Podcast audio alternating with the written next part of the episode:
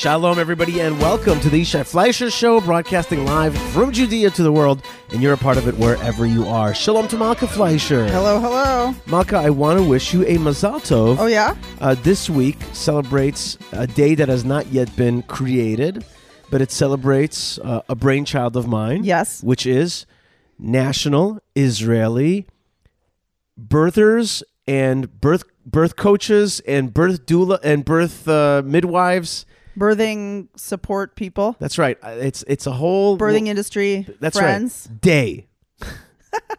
which means that that we're going to celebrate a day, one day, which is going to celebrate uh, the Jewish and Israeli mom, Yes. uh, the the the hospitals, the midwives, and the whole thing. And that is because in this week's Torah, in Torah portion of Shmot, there is a large section which is dedicated to the secret conspiracy that Pharaoh had to kill the Jewish babies, and the midwives who refused to comply with that, and the birth of the, the Jewish birth rate went up. Um, I happen to um, be a fan of an alternative reading uh, of the Torah portion that really says that these two women that are the birthers, the the, the midwives, Yes. uh, are not the Jewish midwives that the Midrash says they are. I, I respect the Midrash very much. You know, I'm a bit Midrash fan, but I think that it, it makes a lot of sense that that what Pharaoh was saying, he was saying to his people, look, let's kill off the the Jews, and here's the do it. It- Here's the way to do it. It's a conspiracy with his people, and his people sense a morality that is that is above that, and they refuse to do that. And they Wait, say, that's where are you getting that? That's Uh, your interpretation. no, no, no, no, no, no, no, no, no, no, no. No, there are there are uh, uh, th- there are commentators that say that, and- also Rabbi Yitzchak Shalom was just explaining to us. He's like, does it make sense that that they would say that he would say to Jewish women, "Listen, here's the conspiracy. I want you to kill the babies." Like, Not here's the conspiracy, but you are my subjects, yeah, and you're going to do what I tell you to do, or I'm going to kill you and your family. It's just hard. Yeah, it's hard. It's hard for for me to believe that. It's just hard for me to. It's much easier to believe. Why you think that Egyptian women were coming in and into Goshen It was a and, hospital. and doing? There wasn't a hospital. They would go to people's houses. There was no hospital, Yishai. People were not going to the birthing hospital. I'm saying it was it was the system. It was the whatever system it was, and uh, they had Well, you had to schlep on over to a, a whole different uh, not necessarily. region and call in the Egyptian birth what birth person. Maybe they can't. Maybe there was a central, you know, kupat cholim, Bureau? like a, yeah, like like a, like you know, the the tent of birthing, you know, that type of thing. In any case, whatever, whatever, whoever it is, the Torah lays out a big phrase in the beginning, Yeah. a, a big a big group of uh, verses that talks about th- not only the Jewish women giving birth, but also the uh, midwives and their importance, and that they saw the God, and God gave them houses because He blessed them. That they didn't f- carry out this conspiracy to murder, to infanticide, and kill these uh, Jewish Right. baby boys. And and there's a lot about that, and really the whole Torah portion starts with "and they grew, and they grew, and they grew." I feel like in Israel, one of the biggest things that we do, our biggest industry, is child birthing, child rearing, child raising, child educating. Right. And it's like the biggest, like it's the biggest story. Sometimes people talk to me about Aliyah. We talk about Aliyah a lot. Aliyah is very important, but like the big, biggest Aliyah of them all is is the Jewish children born. And you have here whole systems that are laid out with such care and concern uh, for for Jewish birth that uh, that it needs more it needs more honoring. Attention, Yeah, it right? needs more attention. more attention, honoring, and I, I really like that. or maybe yeah, or maybe it doesn't. You know, sometimes sometimes I always think to myself when I think about these things, I'm like, maybe the beauty of it is that it's hidden away and it's not like you know you know. Well, I think I think that though you've caught on, like you you've uh, you've made the magic calculation though when you tie it into the parsha.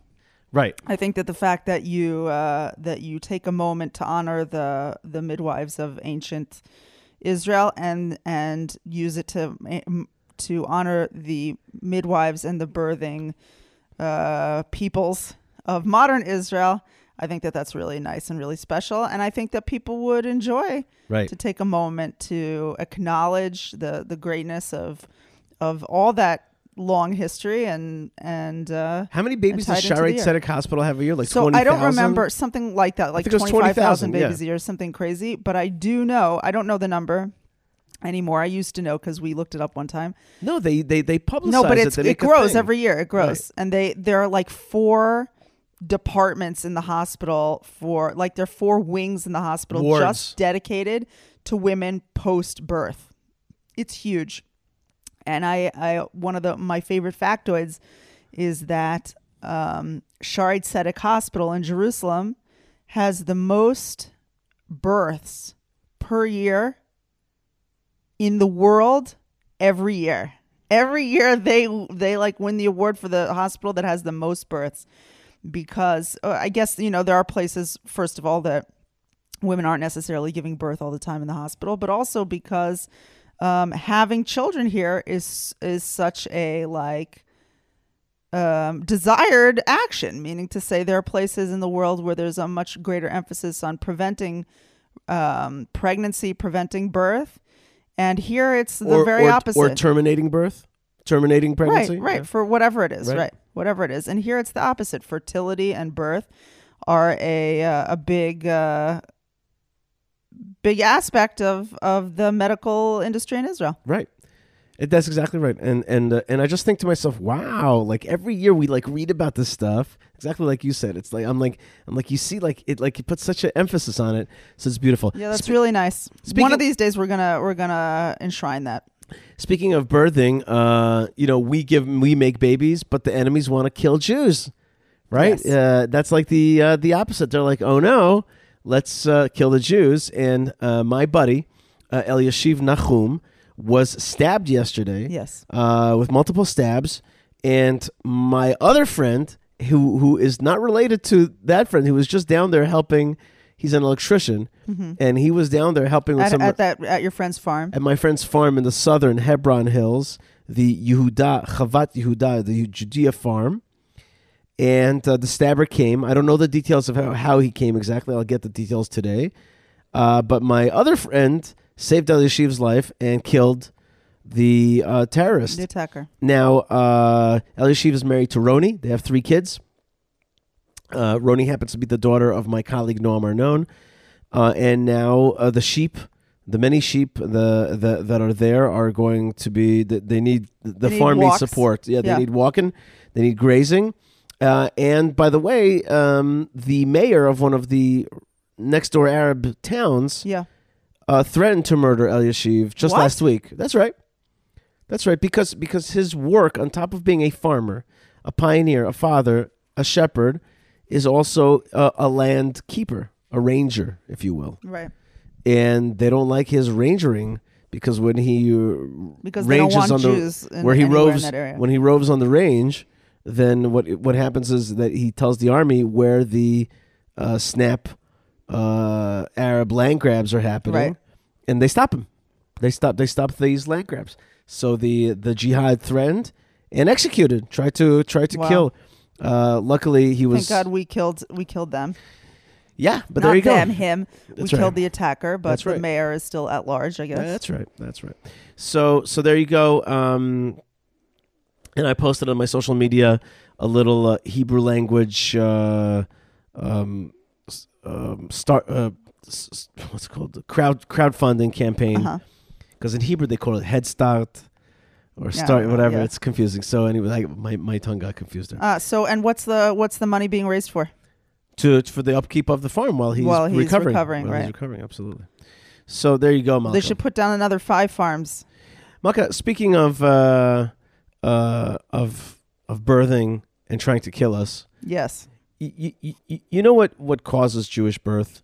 What? It it's a yearning and a passion for life, and the yearning and the passion for life comes from having an internal drive, internal drive to r- resurrect our peoplehood, um, see our land flourish, and through all that, see the vision of God fulfill the greatest, the greatest human adventure in the last 2,000 years, which is the rebirth of the Jewish people in the land of Israel. It is a thing of epic proportions.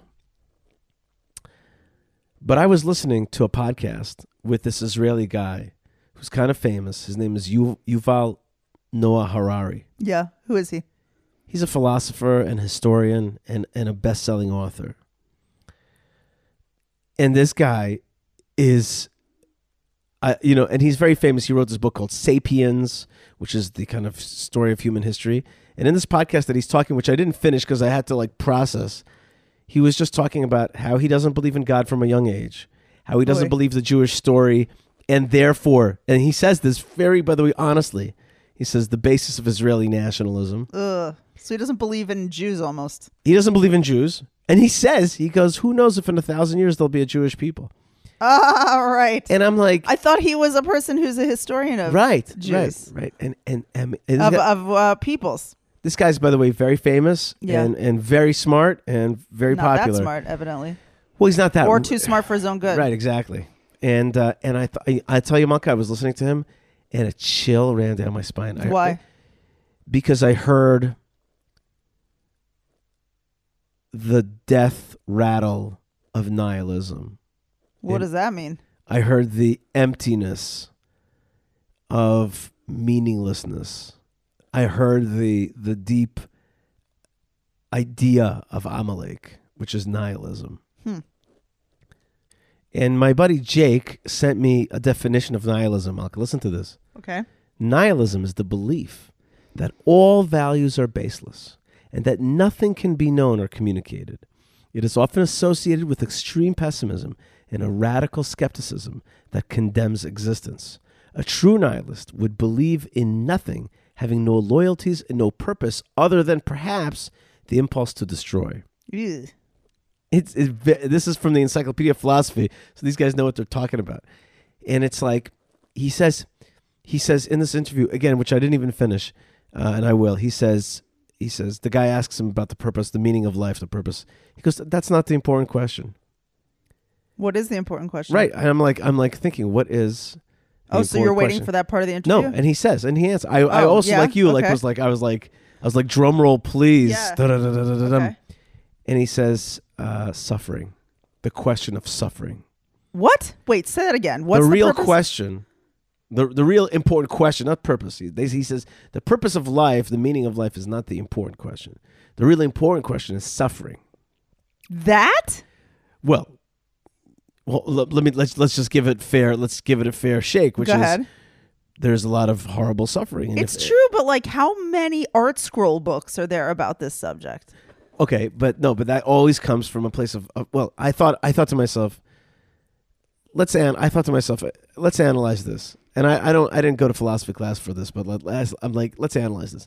If the real if the real purpose of the world or the real question is how to end suffering, but meaning is not that important, then basically the best thing to do is to end suffering. It's so funny. Wait, wait, wait, let me finish. yeah. Let me finish. And therefore, if you end the way to end suffering, and since the world is meaningless anyway, so the best way to end suffering is to end this And life. life.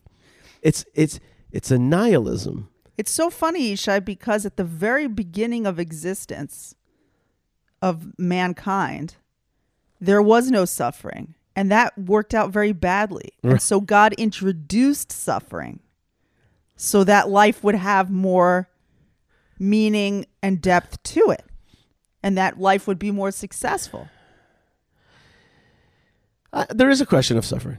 You no know, one wants there's a suffering. Everyone tries to avoid suffering, and a lot of a lot of people really, really try to avoid suffering to such a degree that they like they comfort themselves out of existence. It's it's just just just kind of a weird side note. Yesterday, uh, our one of our kids mentioned that like she she doesn't like China so much because the way that we are today's in today's atmosphere, China is this big you know thing, you know, swallowing the world, and everything is made in China, that kind of thing. I said to her, you know, and I, I had just that very day been watching some World War II stuff. When I need to calm down, you know, Yeah, your I watch a whatever little- insights into the mind of Yishai Fleisher. when I when I need to calm down a little bit, I need to take a break from this world. I watch stuff about World War II. yeah, not and me. and uh, I was watching about you know how Japan horribly invaded China and and and did unspeakable crimes there, really unspeakable crimes, like really bad stuff. And and I'm just saying like so much perception of like who's good and who's bad based on today. But like if you if you just kind of peel back a little bit of history, things things change. In any case, I'm not sure why I brought that up, but um, um, yeah. So nihilism, got to watch out for that for that nihilism. Uh, I'll make one last point, and then and then I know you got some very good stories to to to talk about. But I just got a lot of stuff on my little mind here. Go ahead. Um, I was talking yet again with Jake, and I said to him, um, "Do you notice that the international left funds two kinds of education? For the Jews, they're always pushing on us progressive liberalism. Gay is good. Arabs are exactly equal, if not better. Uh, Judaism is a is fuddy duddy. Uh, be modern, be scientific, be liberal. Every uh, uh, you know the, the the everything is equal. Um, uh, what else? A state of all its peoples. Judea and Samaria is, is you know it's anti-democratic to hold on to Judea and Samaria, so therefore it's anti our values because we'll have a apartheid state if we hold on to this land. All this kind of teaching, right? They fund this kind of teaching. But for the Arabs, what do they fund through UNRWA and these other things? What do they fund? And through the PA that they fund, What? jihadist teaching, Right. which is this Militancy. is this is our land. The Jews stole it Sacrifice. Fight and die for for your land. Um, Allah is great. Uh, Islam is great. Um, uh, the Jews are therefore a dhimmi people, and that's the way it should be, right? And et cetera, et cetera, right? So, so, so the the global left teaches Jews to be liberal, progressive, and accepting, and Arabs to be jihadist and and uh, not accepting. Uh, imagine if it was the other way, which is the way I would like to see it, which is the other way. Teach the Jews to be like, no, this is our land, and we have our Judaism. We're not trying to destroy anybody else, but this is our land, this is our Judaism, this is our way. And for Arabs to be like, let's accept the Jews as part of the beautiful family of nations, and especially our family around here. And maybe we should modernize and go into the modern world and and, and give women their freedom and give and give uh, you know all different parts of our society the the right to voice themselves. Like it should be exactly the opposite. Uh, of where it's going, so so I wonder, you know, like like like the the money that's going from the progressive world towards Israel is there in order to cause conflict and destroy the Jewish people. Right. They destroy Israel. definitely foment conflict. They foment conflict. That is for sure. right. You can argue whether they they want to and whether their ideas are are good or bad, but they are the the things that they teach make it worse and not better Right. around here. That's right. And Malka, indeed, we are fighting for the Jewish state. Am I right? We are that we are in the middle of of a battle uh, to get our birth uh, and our way uh, forward without nihilism, but with faith. Tell me about this new government and what it's trying to do. Well, we uh, we have a totally different story going down here in this new coalition.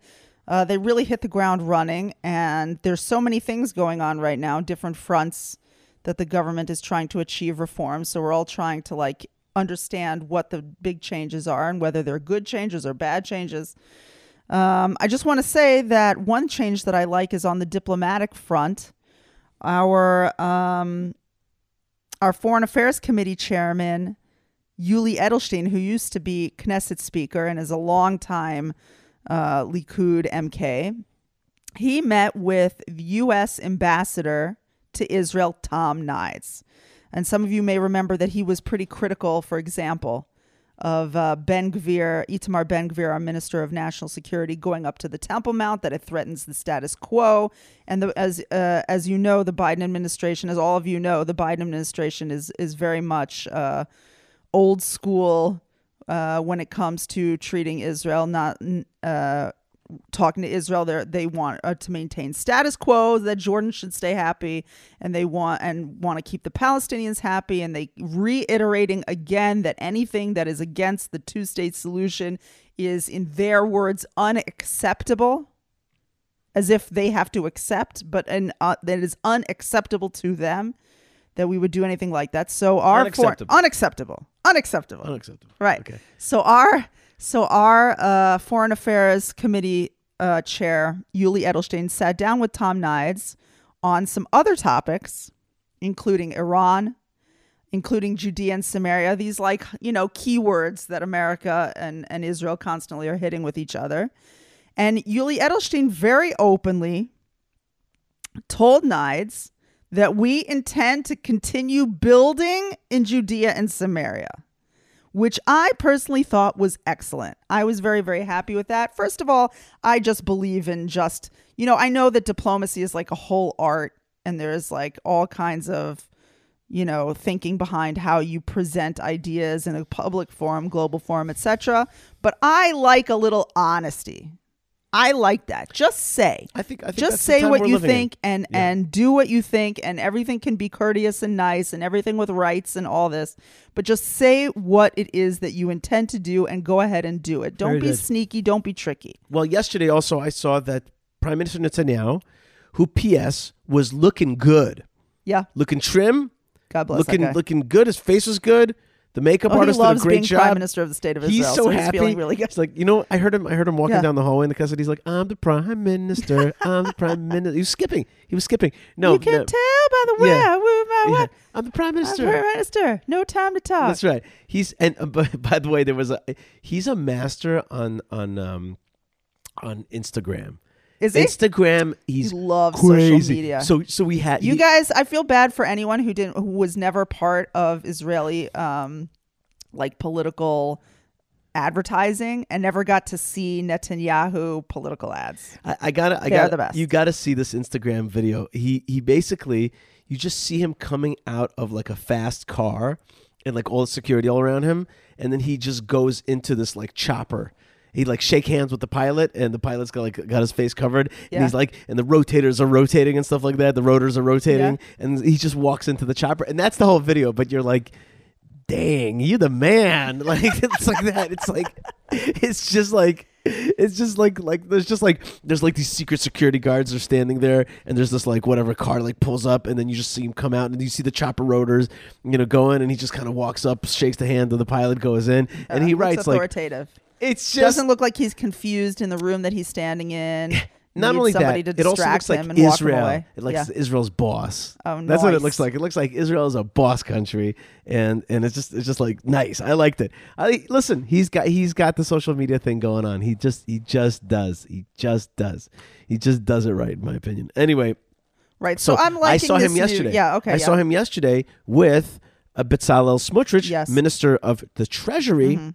Or Treasury minister, and they were talking about specific reforms to cut down on costs in Israel, slow down inflation, and slow down Like the price what? Do you know of any of them? Um, there was a, like a like a, a freeze in the electric, a freeze in the uh, rise of electric prices, Because they in the- just raised electricity prices by twenty percent. right a freeze on the on the Arnona, and I think a drop by by by some 20 30 percent. So all kinds of efforts to Mm. like reduce cost now. Right. That would be great. Um, I was looking at real estate just like in a in a like um a Torah newsletter. So in that Torah newsletter, there oh, they also have like on the sides and the margins they have sometimes real estate. So I was just looking at some of the prices, just seeing what things are.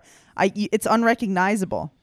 hmm. The price of housing is so high, and now the price of electricity went up. The price of gas went up. our Arnona went up, which is um, property tax, yeah, property tax. That's right. and people are really feeling the crunch. Right.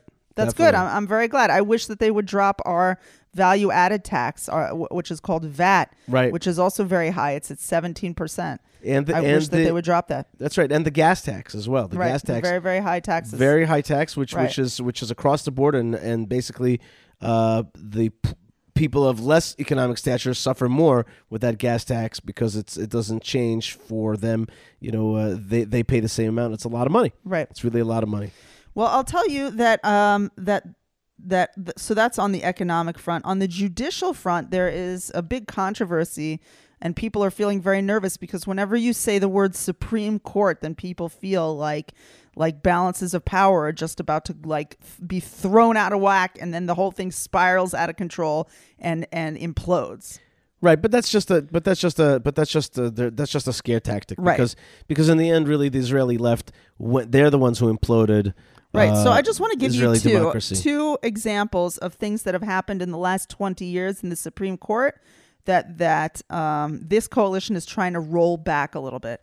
The president of the Supreme Court, he's very famous in Israel. His name is Aharon Barak, and he wrote literally he wrote the textbook like what they study in law school. He wrote the textbook on Israeli law, um, and he has spearheaded a lot of these reforms that that people are not so happy about. That now that this coalition, or some people are not so happy about, that this coalition it wants to address. Right. This these were done 20 years Right. ago. Right. So here's two of them. I'm just going to give you two, okay?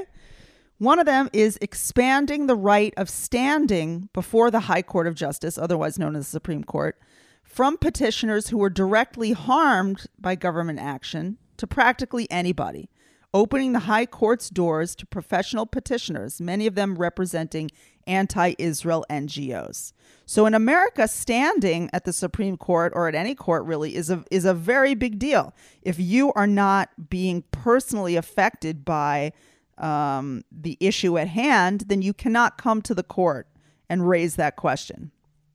So that's one of them. Another one um, is establishing, particularly in tax law, the dogma. This is an article that was written that following the deduced purpose of a law is more important than adherence to the actual language of the law. This essentially permitted judges to make like their own interpretations of what a law intended to do and to create their own laws regardless of what legis- what uh, lawmakers had legislated.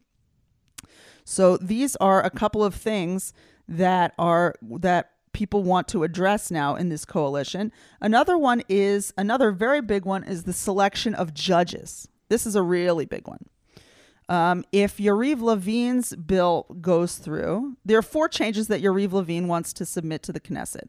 One of them is a change in the composition of the committee to select judges. The judges will no longer choose themselves.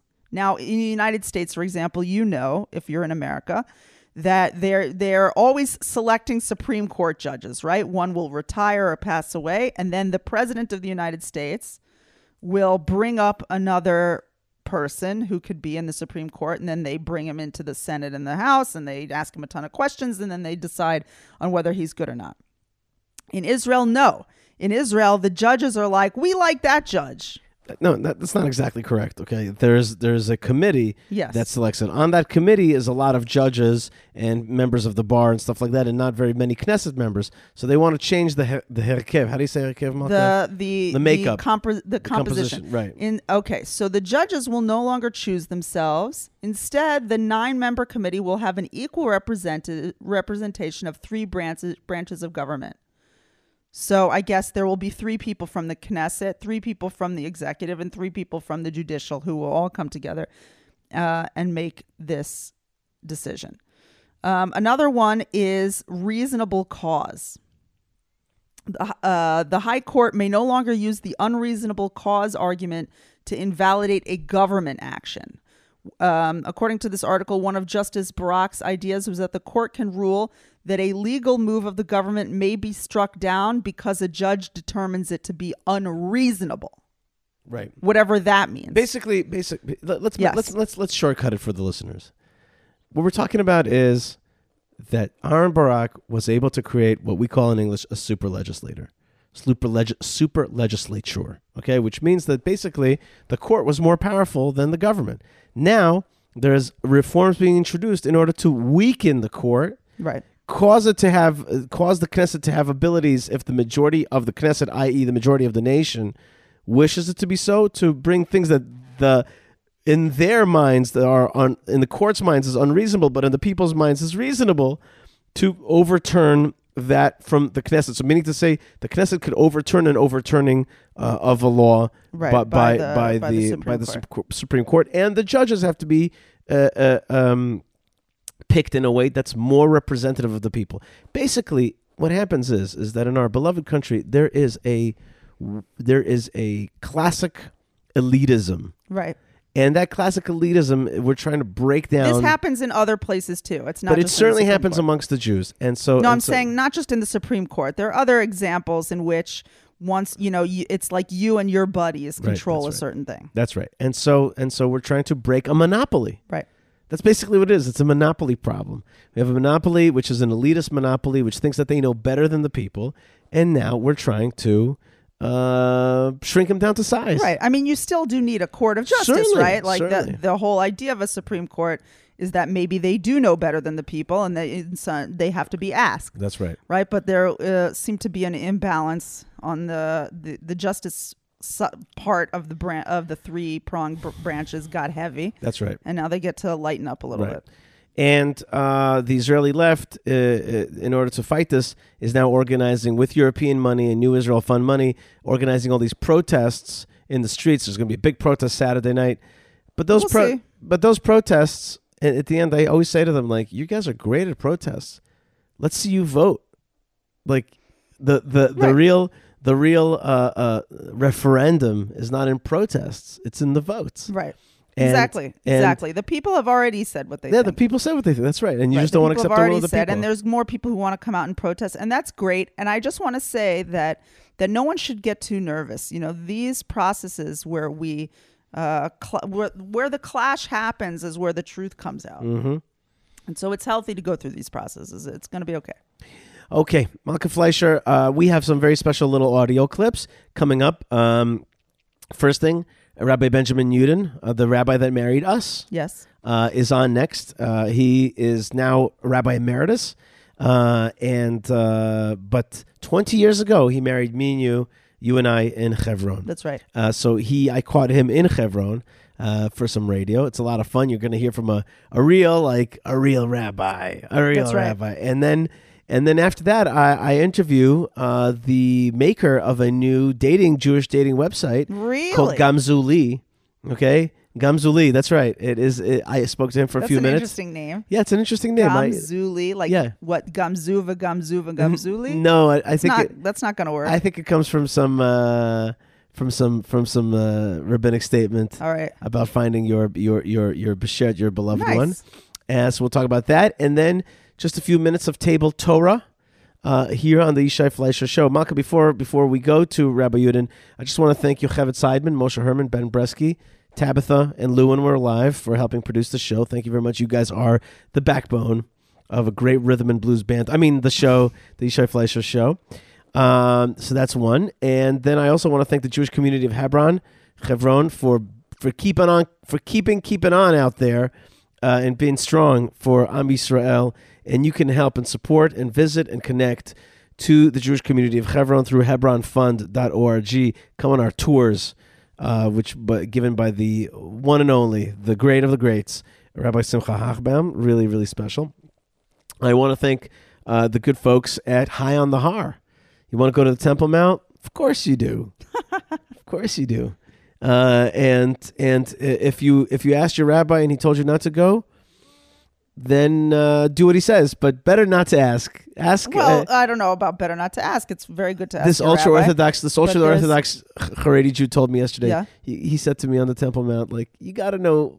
You got to know that the, the rabbis have to say what they have to say for whatever reasons, but we are starting to go up. And yesterday, There I was are also I plenty was of the te- rabbis who will just simply tell you yes. Yeah, they'll say go for it. And yesterday I was on the temple. That's the right kind of rabbi. And for this kind of issue, you got you got to know you got to know when to ask. For Eretz Yisrael things, ask Eretz Yisrael rabbis. For medical issues, ask medical rabbis. For Har HaBayit issues, ask a rabbi who knows what he's talking about when it comes to Har HaBayit. Don't just ask somebody who has, you know, just, just a general sense. Specific. If you have a specific issue, you need a specialist, a rabbi specialist. In any case, uh, High on the Har, rabbinically approved, uh, rabbinically uh, uh, sanctioned uh, and will get you up on the Temple Mount in a holy and awesome fashion. You're going to have a connection of your lifetime. So you're going to go to the Temple Mount, you're going to go to Hebron, you're going to come out like a different person. Do it in two days in a row. Forget about it. You're going to have you're going to have chuva sunburn, okay? Because you're going to be so lit up. Um, and then you're going to be hungry. So check out Prohibition Pickle. uh, this is what I do when I come off the Temple Mount. I'm always like, "Mommy," because I was with my mom. I was like, "We got to eat." We want to again thank so much Jamie Lee for last week's delicious, delicious prohibition pickle kiddish, and we blessed you multiple times That's right. That's right. at our Shabbos table. That's right. That happens. That's right. It's off And we really want to thank you, and it was a It's very, it was very sweet, and it was a, it was a blessing for us, and we There's no it. meme And we had guests, and we were able to share to share that fun with the guests. That's right. So that's prohibitionpickle.co.il. Delicious Ashkenazi uh, revival, spiritual Shabbos yum yums uh, that will make your Shabbat awesome here in the land of Israel. Send it to yourself. Send it to a friend. Order it from Chaim. Uh, coupon code Yishai, and you're in business for an awesome Shabbos. Shabbos is almost here. Uh, and I want to thank the good folks at um, the Israel Bible for making a Wunderbar Bible, really beautiful. Uh, Gutenberg would be jealous to see what a beautiful Bible. He would be proud to see yeah, I that the- if he'd be his. jealous. He'd be proud. Yeah. He'd be proud, uh, proud that uh, he that was German. I don't know. yeah. No, Austrian. Uh, I don't remember. In any case, he uh, um, today's Israel Bible is a beautiful Bible. TheIsraelBible.com forward slash not forward slash coupon code Yishai. Beautiful Bible, beautiful writing, beautiful text, and a beautiful addition to your shelf and also into your heart and mind. That's right. The Bible's not just for shelving. Don't shelve. Nobody puts the Bible in the corner. That's what I say. Um, and then and then finally, our good friends at Retro Watch Guy. I was just on their Instagram page. There's another Tissot out there. I got one Tissot, but there's another Tissot out there at Retro Watch Guy that you're gonna love, and you're gonna have a Shabbos watch or a, or a, a watch for your son-in-law that uh, is get, that is marrying your daughter, uh, whoever Just it a nice birthday watch. nice birthday watch for that for that special man in your life or that or that or that that I found that giving a watch to we gave a I gave a watch to our son our like when he was like 9 that changed his life Yeah, he loves his watch. yeah that made his life a better place because he's got that watch uh, so a, a good watch will make a good man even better so check out retro watch that's my slogan retro watch retrowatchguy.com also coupon code yishai uh, all right, Malkah. So that's all the friends. No, we also have uh, JewishPress.com. That's they make right. they make our uh, show widely available and free. Oh, and Yocheved Seidman, uh, producer of the show, told me to tell you, oh delightful listeners, that according to um, um, Google ratings writings, they say that a, a many star rating and even a comment as much as like if you put a comment on the podcast that says on your podcast reader that says good Yeah. love it Yeah. you put in those two words it changes your rating Wow. in terms of podcasting Please, guys, guys, wait. Let's take a second, guys. There are other people putting out podcasts that have to do with Israel, Palestine, all this stuff. Please, please help our show to go a little bit higher so that other people will get to hear the message that you have so enjoyed over the course of the time that you've been listening. We need your help, and that is something you know. You we don't we we really appreciate a kiddish from from uh, Prohibition Pickle, but what we really want to do is get our message out there, get your message out there, uh, far and wide. So please help us. Just take a minute, and it is free.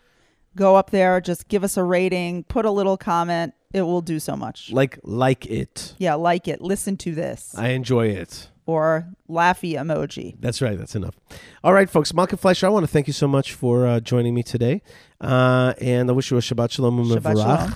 may god guide your ways and your decisions and your your your child rearing Amen. and your and your food making and your and your good walks and your and your and your good work. I continue to be blessed, and I bless everybody out there around the world uh, with lots of love and lots of blessings from the land of blessings. Our show is not done. We got more on the way. Here comes Rabbi Benjamin Yudin, an old school rabbi, for you to hear from, uh, who's got messages that are timely as ever, from Sinai to today. All right, folks, we'll be right back. Stay tuned, stay strong, and shalom. Don't worry, the Yishai Fleisher show will be right back, so stay tuned. All right, folks, Yishai Fleisher here, and I'm, I'm in Hebron at the Gutnick Center next to the pizza place. Uh, and I'm sitting here with one of my beloved rabbis, Rabbi Benjamin Yudin, who's now the Rabbi Emeritus at Shomrei Torah in Fair Lawn, New Jersey, and has really raised many generations of, uh, of Torah followers, uh, students, taught many, many thousands, including at Yeshiva University, where he's taught for many tens of years, uh, and has been a rabbi at uh, the Fair Lawn Synagogue for 50 years, and now is emeritus, still there, st- still teaching five classes a week, Baruch Hashem. Uh, and uh, amongst his many accomplishments, including also being one of the pioneers of teaching not yet observant Jews at Yeshiva University, amongst many other successes. Oh, and another one is helping my parents get closer to Yiddishkeit through a, an amazing and innovative class for specifically Russian Jews uh, in Fair Lawn, which my parents attended religiously, uh, pun intended. And uh, amongst those things, he also has the distinguished honor of being the Mesader Kiddushin for our wedding 20 years ago here at this very place, uh, which uh, was a very special event, three or four buses uh, of guests, and at the time where people were not getting married in Hebron. And now he's here uh, with a group of YU students, uh, and of course visiting his family. Many of his kids live here in Eretz Yisrael, and many on the way as well. Uh, Rabbi Benjamin Yudin, thank you so much for joining us. What a schus. That's just the only word I can use. It's a treat to be here, to connect Baruch Hashem with history and destiny. That says it all. To be in Eretz Yisrael, to realize that HaKadosh Baruch Hu babysat the land for us. What does that mean? If you want to know, how do I know that the Torah is real? How do I know? I'll tell you exactly how. Go to the end of the book of Vayikra. And there, at the end of the book of Vayikra, you have a Tochacha. Not the most exciting part of the Torah, but it's real. And the Torah says, if unfortunately we should deviate from the ideal ways of Torah, we're going to be scattered throughout the world. Ouch. Now what? What do you mean, now what? You lose your land, other people will come to the land, and they're going to settle it, and goodbye. No. The Torah promises, Vashimosi ani esaoretz. God said, I will keep the land desolate, and the land will be desolate for your enemies. What does that mean? It means it won't produce. They will try to plant oranges and grapefruits and any and everything else that you have growing in Eretz Yisrael, and it's not going to happen. If it's not going to happen, they can't settle the land. Fast forward to 1948, there was a soft spot that obviously, oh yeah, yeah, lo after the show, ah, the world said, okay, maybe let's give the Jews a little bit of a break. Had the the land of Israel been built up at that time with communities and schools and, and everything else, you know, supermarkets and everything. They couldn't blow a whistle and say, everybody out. It was desolate. How could that be? Take a look at what New York City was like in 1948. You had apartment houses, you had a, a complete amazing, you know, developed communities. How do you explain the difference? And the answer is one word Torah. God promised. And guess what? Take a look what's going on in this land today. I'll ask everybody, what is the national bird of Israel? So you're going to say, I don't even know the national bird of America, but I know the national bird of Israel. It's the crane. What does that mean? Wherever you go, you see building. When I grew up, the term six million lo aleinu only meant one thing that there was six million Kedoshim in the Shoah. And now, who could have imagined that there's more than six million Jews, Cain Yirbu, living in Eretz Yisrael? So, once again, yeah, this is the land of history. We connect with Baruch Hashem, where I'm sitting now in Hebron, near, and I hope to visit in Daven Mincha today at Morat HaMachpelah. But it's the land of destiny namely HaKadosh Baruch Hu promises that this land is going to be settled, and there's going to be, as the Navi said, there's going to be Zakanim and elderly people and Noarim and young children playing. You see it in front of your eyes. There's nothing less than a terrific atchalta de geula, and it's up to all of us to continue to perpetuate this beautiful um, land of ours, people of ours. Just so proud to be here. Thank you so much, Isha. Rabbi, let me ask you a, a, a, tricky question a little bit, which is really the question of our time. On the one hand, you were a rabbi for many years and continue to be a rabbi at a very prominent American Jewish community. That community also sent out a lot of people to immigrate to the land of Israel, and even those who didn't immigrate. Many own apartments here, many send their kids here, and there's no question that, especially from your kind of synagogue, which I have a hard time probably finding an exact name for it, it's a Torah community in the end, um, is, has a bridge towards Eretz Yisrael. At the same time, we also see it growing, and you told me that Fairlawn, and I've heard myself that Fairlawn is growing very much, and in a sense, that's a good thing yeah, there's a good thing that community, Jewish Torah communities are growing, but we have this tension. We have this tension between these two worlds, and even within yourself, there's a tension of uh, you know continuing our American Jewish project and the Torah project there, and at the same time settling our land, bringing home our, our Jewish people, in gathering the exiles. So, tell me a little bit about about you know your life. Another example is the Yeshiva University. Yeshiva University, my alma mater. I was there for seven years in, in different capacities. Um, but at the same time, I sometimes am a little bit miffed at my at my alma mater for not creating more of a bridge towards Eretz Israel and kind of kind of stopping it at the edge of the Harlem River. So I, I, I kind of want to ask you to give me a window into this time and into the tension between diaspora Jewry and Israeli Jewry. Where are we going? How do we how do we reconcile these two different trajectories, or are they different? It's a very very difficult question that you're asking because, needless to say, the Rambam is right when he writes that a person is very much influenced by their surroundings. Needless to say, where they are brought up, there's the, on the one hand, familial attachment, on the other hand, as well, I hate to say it, but the golden Medina of Eretz Yisrael, excuse me, of America, gives people the opportunity to uh, to be in quote unquote this world and to be in a Torah environment as well. Not that one can't have it here, and Adarabba v'Adarabba. However, very often there is the difficulty of quote unquote leaving uh, family, uh, the uh, the difficulties of uprooting oneself.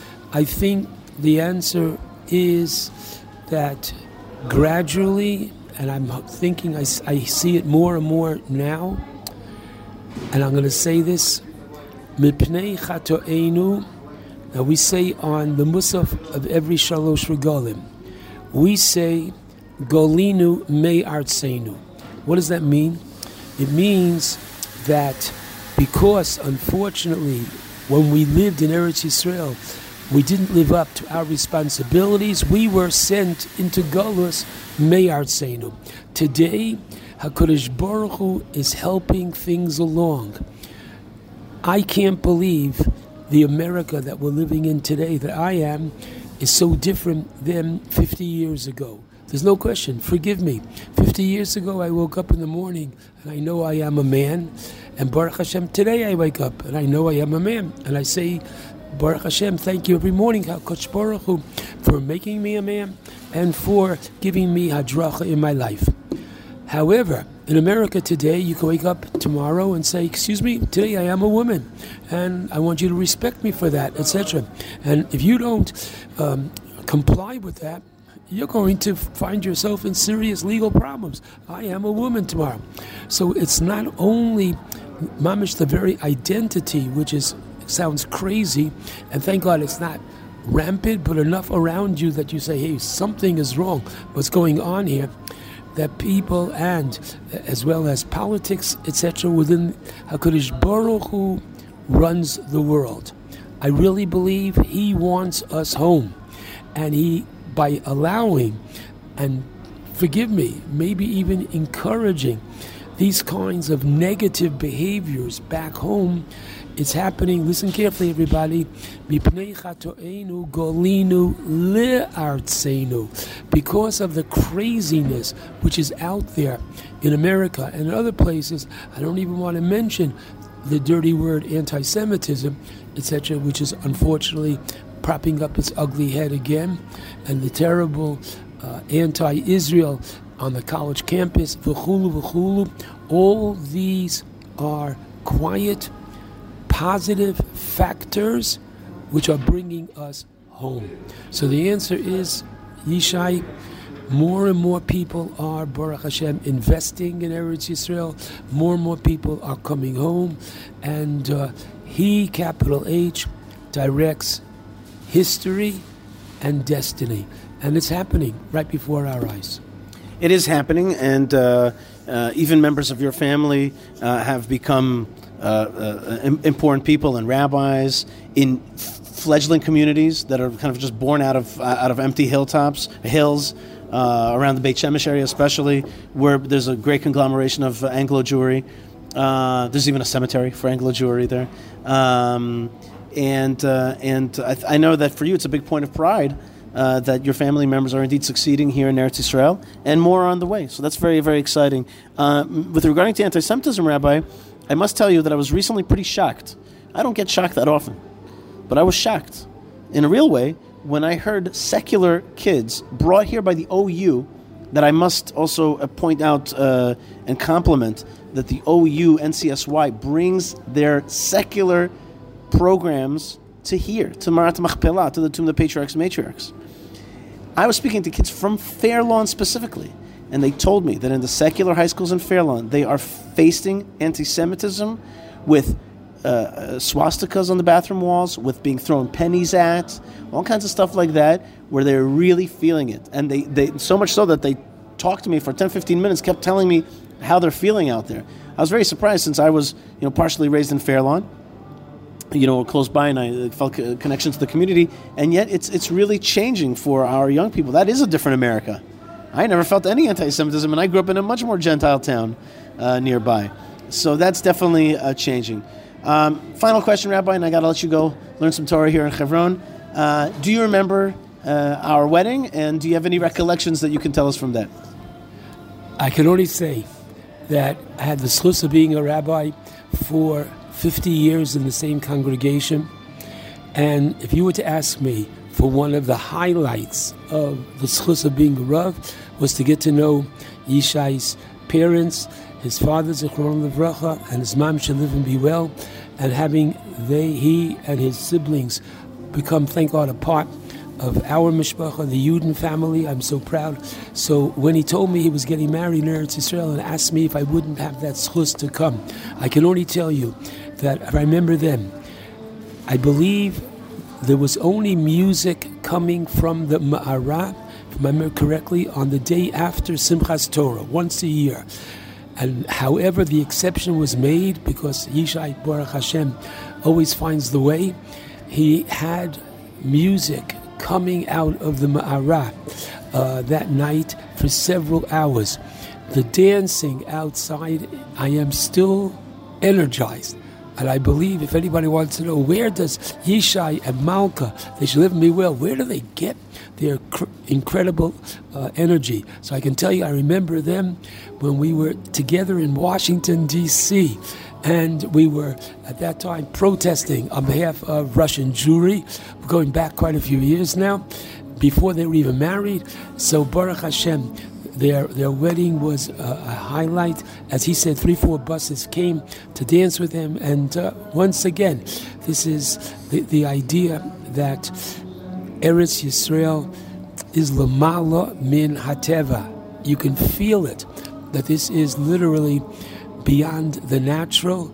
It's mystical. Some things you just can't put into words. You just know that you're in God's country. So to have this schus, and you can look at his ksuba that I had the chance to write in his ksuba, Chevron Ir HaKodesh. Wow, that's something that you don't have. And they should continue to be this incredible inspiration to all of us for many good years to come. Rabbi Benjamin Yudin is the Rabbi Emeritus of Shomrei Torah in Fair Lawn, New Jersey, a, a rabbi, a Rebbe, uh, a Rosh Yeshiva, they call it, at Yeshiva University, uh, for many, many years. Uh, and uh, it's continuing to inspire generation after generation. Rabbi Yudin, continue to have great health and atzlacha, and thank you so much for visiting us yet again in Hebron, once again, 20 years later. God bless you. Yishai needs coffee. Please help support the show by buying Yishai coffee at buymeacoffee.com forward slash Yishai. Thank you and l'chaim. All right, folks, Yishai Fleisher here. I'm inside the Marat Machpelah. I just toured a group of uh, great YU Shiva University kids, and one of the rabbis that's guiding them around today is Rabbi Matt Levy, who was uh, a rabbi of a big shul. Uh, he'll tell us about in a second. And one of the things he noticed is that there were just a lot of singles who were not meeting properly, who were having a hard time, you know, connecting with one another. Although they made fit and they may be right next to each other, but there was like things that limit them, society that didn't let them, you know, meet with one another. He's created a new app which is called Gamzuli. Gamzuli, right? Is that right? Did I say it right? Gamzuli, Gamzuli, right? There you go. Gamzuli, which means th- this too. How would you want to explain? I it? would say this too is for us. I, the idea is Gamzuli is Gamzula Tova. We're looking for a positive spin, and the whole idea is to empower singles to meet and date. That was why this was developed because it wasn't such a big shul, but a lot of singles there, and uh, and, I, and I saw that there was a problem. I'll tell you, this is beautiful. So, of course, being a rabbi of a shul, we always have singles over on Friday night and whatnot. Of course, the conversation goes to the woes of the dating world, and and so and so the idea was uh, after one heated Friday night meal, we go to bed. My wife has a dream. In the morning, she wakes up. She says, "This is what we're doing."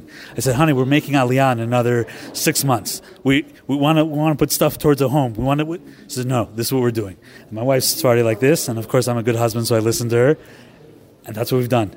And now, 11 months later, we just launched, and God, thank God, we've had people starting to join. It's looking great all over the world UK, um, uh, Jerusalem, Toronto. We're trying to expand more and more, and so uh, so that that's where we're at. We've we've seen Hasidim on it. We've seen modern Orthodox people from Lakewood and everything in between. We're really trying to empower people to meet and date. Gamzuli.com. Now, this is for Orthodox Jews, or is it for any kind of Jews? But it's for Jews, right? It's for, it's designed for the observant Jew. I would say if you're from, you keep Shabbos, you keep kosher, and you're single, come to the site. Okay. And you also have a bit of a, a special um, chop, a trick, a little, a little uh, technique, shall we say, to get people to connect. What's your technique? So, so I'll say like this: the questionnaire that we have, it's innovative, it's really, it's fun. So you know, get a sense of who you are, who you are, and where you're from. After that, then the idea is like this: we basically give you a certain amount of matches every week. You can look at their profile, see how they've answered, and now here's the real. Wait, wait. How do you how do you pick those? Is that is that a, is that an algorithm or is that like a person looking at it? So we have an algorithm, all right, and it's basically uh, you can calibrate things, and so you get what you're looking for. Straight up, no in between. Again, we're trying to give you as much power and control as you can.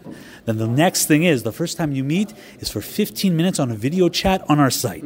15 minutes, it's out. It's out. It's over after that. So that way, the idea is instead of doing all this, you know, looking for somebody beforehand, all this references and whatnot, get a sense of this person instead of wasting an hour, a whole evening. So a 15 minute video chat on yours, so they don't have to like give each other's uh, uh, you know details and all that. So it's a safe space, shall we call it? 100%. Okay, and they meet on now. Now? It's Gamzuli, which is you know, listen, if it's successful, it's great. Sounds really important. A lot of people tell me they're trying to you know, meet somebody they can't.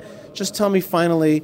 Um, what is the what is it a download what, what is it on the phone what is it a website It, it- it's a web app, so technically it's a URL, gamzuli.com. You'll get right there, and then. And, and and then uh, that's it. So you don't need to download anything. Eventually, we want to get a web app. Right now, we've just launched it, and so again, URL gamzuli.com, g a m z u l i dot com. Sounds really great, Rabbi Levi, uh, Matt Levi. I want to thank you very much, and thank you for stopping me and talking to about this. And uh, we hope that that uh, Gamzuli will become a regular sponsor of the Yishai Fleisher Show, and hopefully, because there's nothing greater, and we're here at the Tomb of the Patriarchs and Matriarchs, the first place of couples. Mizrat Hashem continue to be successful in bringing uh, Jewish people together. God bless you. Trying to make it happen. Thank you so much, Rabbi. All right, folks, you are listening to the Yishai Fleischer Show. Thank you so much for being with me. And just a few minutes of table Torah here.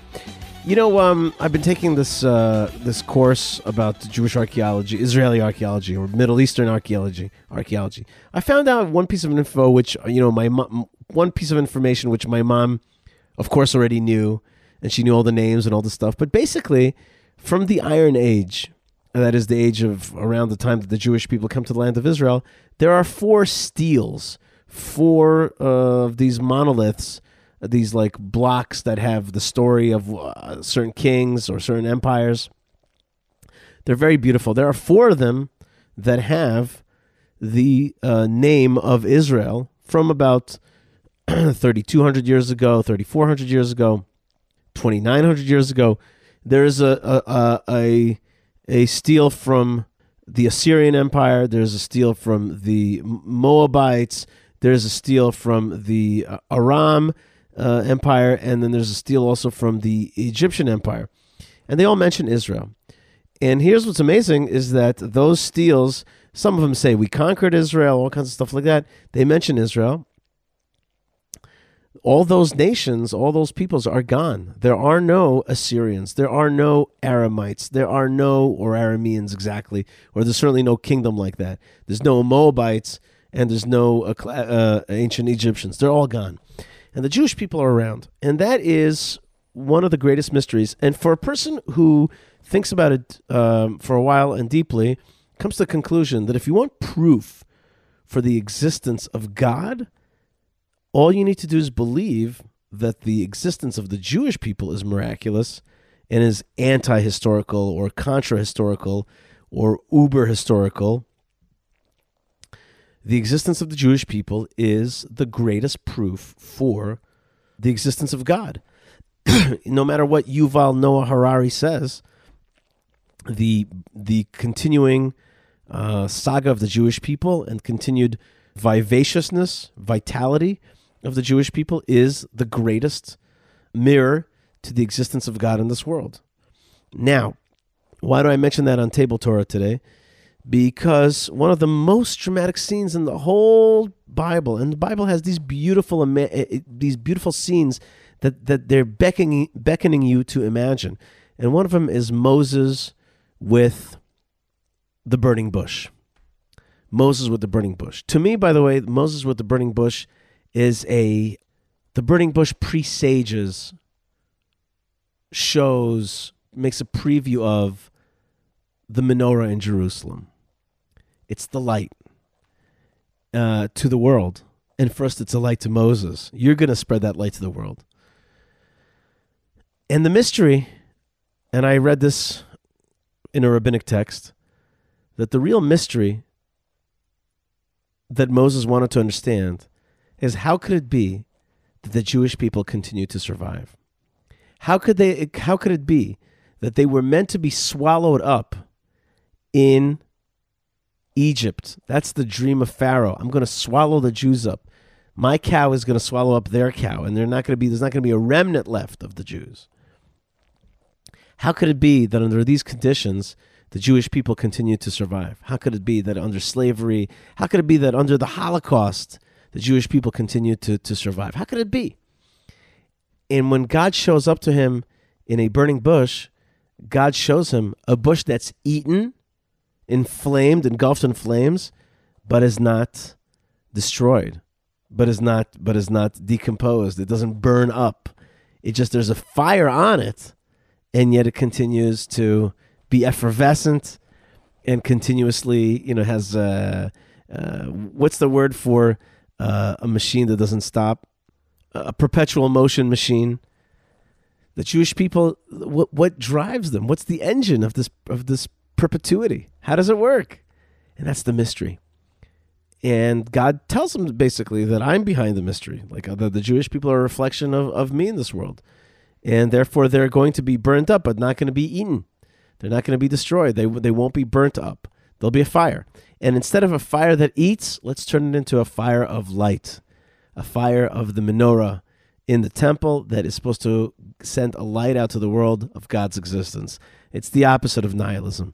It's purpose, it's purpose, it's it's meaning, it's light, it's direction, it's blessing, it's family, it's empowerment, it's achievement, it's service uh, of God, and it's not a self-service. It's it's a service of of the other.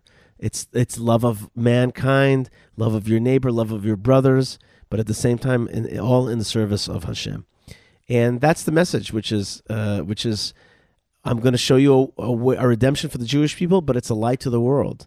I'm going to show you why the Jewish people survive, but it's really in order to reflect me, God says, in this world. And that's what the burning bush is about. Uh, I hope indeed that you feel the the light of the burning bush, that it heats you up in this cold winter, uh, and that it gives you hope that there's going to be a third temple in Yerushalayim. Ladies and gentlemen, we are living in the time of the greatest revelation possible, and with that is tremendous, tremendous challenges. Uh, we have to, we have to, we have to see that light, help other people see it, and come to consciousness. That's really what what what the whole revolution that we're living in is that health is less of an issue and and keeping warm is less of an issue. We have houses, we have heaters, we have washing machines. Now it's a time of consciousness. That is what this time is about. We're living in a time where the paramount thing is the consciousness. And we can now, through this technology, use it for a heightened consciousness and not a lowered consciousness. So I do want to bless all of you guys for heightened consciousness. I want to thank you very much for being with me. Uh, and I want to ask you to write me an email, yishaifleisher.com. I want to thank uh, Krista uh, for uh, buying me some coffee at buymeacoffee.com.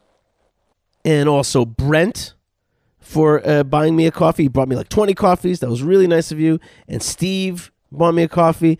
And folks, just go to buymeacoffee.com forward slash Yishai. It's a very nice way uh, to show appreciation, and that's that's just it's just sweet. So thank you very much. Uh, please also take the time to rate the podcast highly. Just write a word like "love it" or whatever it is, and that makes a big difference in other people people being able to find and growing our international Torah community. Blessed here from the land of Israel. So I want to thank all of you out there. I want to thank all our sponsors and all the folks that make this show happen. And I want to thank Hashem God Almighty for directing us and giving us opportunities to serve Him and honor Him and give His name uh, the recognition that it deserves uh, because He is the creator of heaven and earth and the guider of us uh, to honor His name and to bear witness to His revelation in this great time. God bless you, folks. More great stuff is on the way. Lots of love and lots of blessings from the land of blessings. And shalom.